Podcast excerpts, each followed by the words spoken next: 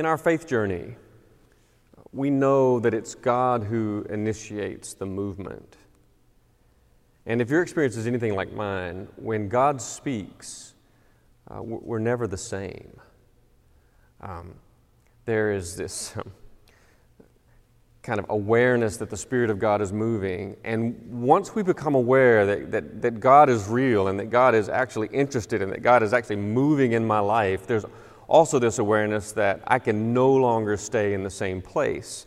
Um, there's a disturbance in the soul, that we become restless. And uh, oftentimes it's, it's in the form of, of this uh, deep longing. It's, it's kind of a hope. Like, I, I have this longing to, uh, to be something better than what I am, this, this desire to know God. And uh, not only to know this beauty, but to become this beauty that God has just opened our eyes and given us the ability to see.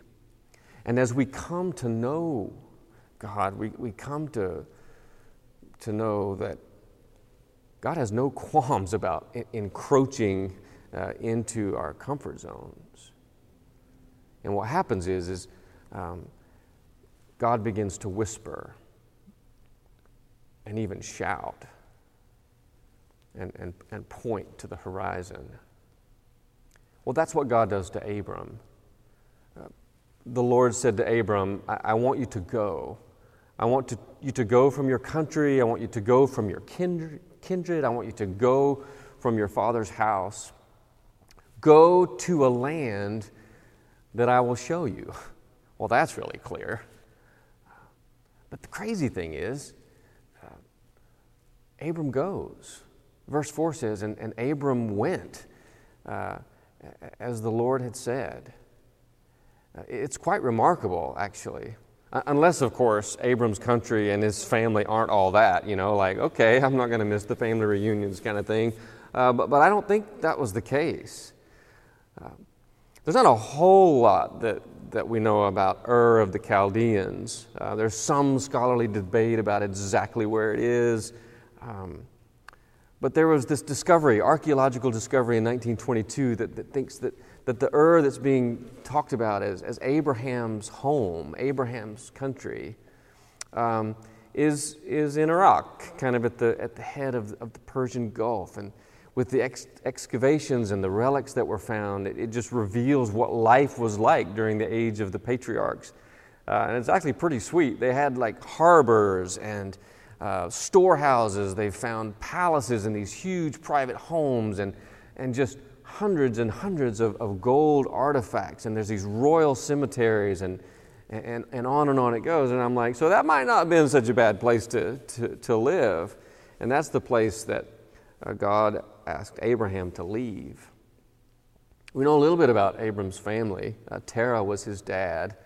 Uh, Abram had uh, two brothers, Nahor and Haran, or Haran. Um, his, his brother Haran uh, died, I think, at a relatively young age, and um, Abram took care of his nephew, Lot, Haran's son. Uh, I don't know, maybe became like a, a second father to him, or at least a really cool uncle. Uh, but it, it, says to me that, uh, that they were close. Abram and Nahor took wives. Uh, Nahor married, uh, married uh, Milcah, and as we know, Abram uh, married Sarai. The author of the story makes it a point to let us know that Sarai was barren. And that's an important part of this story because this story is a story of promise. Uh, this is a journey of, of promise.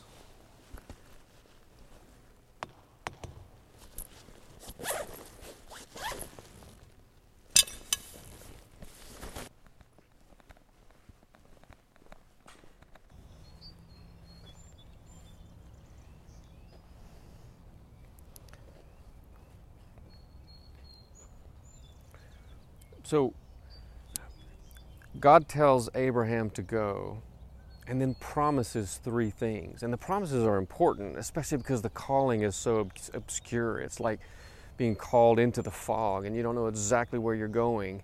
and you got to have something to hold on to. The first promise that, that God gives is this promise of a family. And, th- and that's a significant promise when, when we think about what we learned about Sarah. Um, that means that uh, with God, nothing is impossible. Um, I, I, promise, God says, that you're going to be a, a, great nation. It's this, this promise uh, to multiply, it's this promise of a family. Uh, the second promise that, that God makes is blessing. And, and one of the things that we discover on our journey, and it starts right here at the beginning, is that, that blessing is central to the whole story, even leading up to today. So God says, um, Go and, and, I, and I will bless you. And not only will you and your family be blessed, God gives the scope of it. Like all of the families of the earth, all families uh, are, are going to be blessed because of you. That's the promise that, that God makes. Uh, the third promise that God makes in, in, in this story uh, is, is the promise of land. And so Abraham is, is on his way. And, and we read from our text for today in verse 6 it says, Abram passed through the land to the place at Shechem, to the oak of Moreh. At that time, the Canaanites were in the land. Then the Lord appeared to Abram and said, To your offspring I will give this land. So he built an altar there to the Lord who had appeared to him. Now, this is the part that always catches me, and I'm just going to have to be completely honest with you. I have just always had deep trouble with the whole land grab thing. I mean, it says that the Canaanites were already there, there were families already there. I mean, like it disturbed me when, when we moved to Cherokee when I was a kid, and when I learned the, the story of, of the Cherokee people and then of, of Native people in general, and, and the land grab that happened there, and the destruction that, that happened there. Um, but the land, when you play this out, that leads to what I think is one of the most disturbing stories in the Old Testament, and that's the story of Jericho. I, I know that you know it. Um, you sang songs about it when you were a kid. If you were like me, you know, Joshua and the Battle of Jericho, and, and on and on, and the walls come tumbling down. And um, I went to a, a concert at uh, Marshall College, and there was this huge choir, and that was one of the numbers that they sang, and it was powerful. It filled that auditorium, and it just kind of lifted you, and it was amazing. But the whole time they're singing this Battle of Jericho song uh, it's just gnawing inside of me that this is just a, a really dark story. You know, because you know, in that story, um, the Lord says, destroy the city, destroy all the men, and destroy all the women, and destroy the babies, and destroy the animals. It's like all of this destruction. I had a professor who said, well, you know, the reason is because uh, the, the citizens of Jericho were so wicked and so evil. And I try to sit with that and I think that's justifying genocide. I have a real hard time with that. In fact, this story is about this promise of blessing, not a promise of, of genocide. And so it's just really complicated. You know, when I say that the Bible is a complicated book, that's what I'm talking about. And if it weren't for this very first thing that we talked about today, that when um, our faith journey begins, it begins because God initiates the movement and God speaks into our lives and God becomes real and we're never the same. That is critical for me because it, if it weren't for that reality, then I'd really have trouble with stuff like this. But there is this promise of land. And where I go with that today, with all the complicated stuff kind of put to the side for now, is I, I go back to the creation story in Genesis. Um, in, in, Genesis chapter 2, um, this, this second account of, of the creation, um, it says there was, there was no one to till the ground. And then the Lord God formed man from the dust of the ground and breathed into his nostrils the breath of life, and the man became a living being. And in the, and, and the Lord God planted a garden in the east, and there he put the man in whom he had formed. And then out of the ground, the Lord began to grow things. Now, this, this Hebrew word, Adamah, that's the word that's translated ground. And that's the word that's translated land. And that's where the man, Adam, was formed out of the dust, out of the Adamah. And then it says that the Lord God took the man and put him in the Garden of Eden to till it and to keep it. God gives the man uh, the ground. The crazy thing is, is like this, this word. It's the same word that we find in the blessing. God says, I will bless you, and in you all the families of the earth, of the Adamah, of the ground, will be blessed because you're there. So God says to Abram, Go.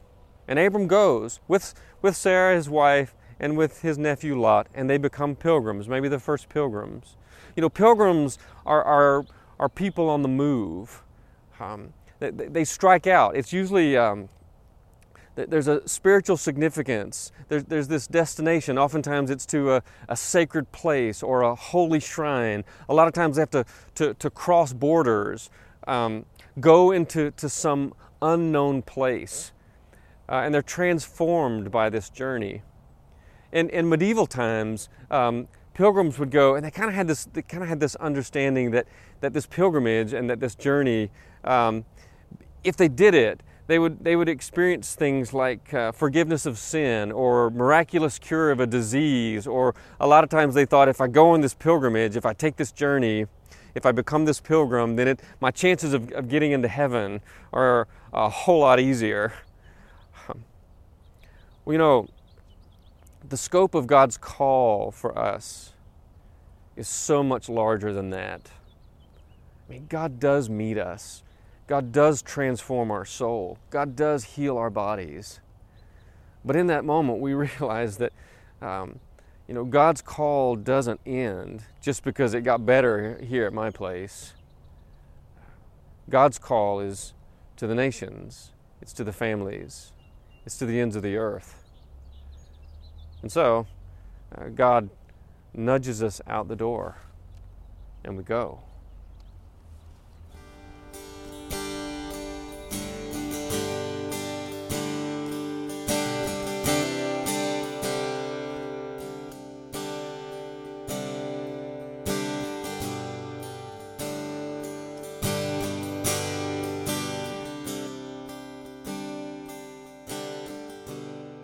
As we enter this season of Lent together, it's good to remember that we are pilgrims.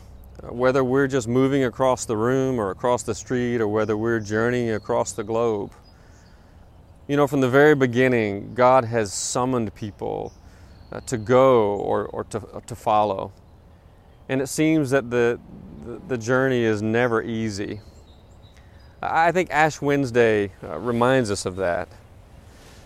You know, Ash Wednesday is, is about our um, remembering our mortality, our, our sin, uh, our brokenness. And, and our journey, uh, it begins, the Lenten journey begins on Ash Wednesday. And we fill our, our bowl with, with dirt. And we hear God whisper to Adam, uh, Remember that you are dust, and to dust you shall return. I, like the way Scott said it.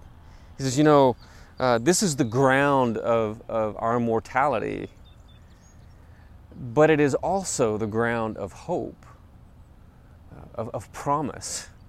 Like stuff grows here. This is the place where we plant seeds and become.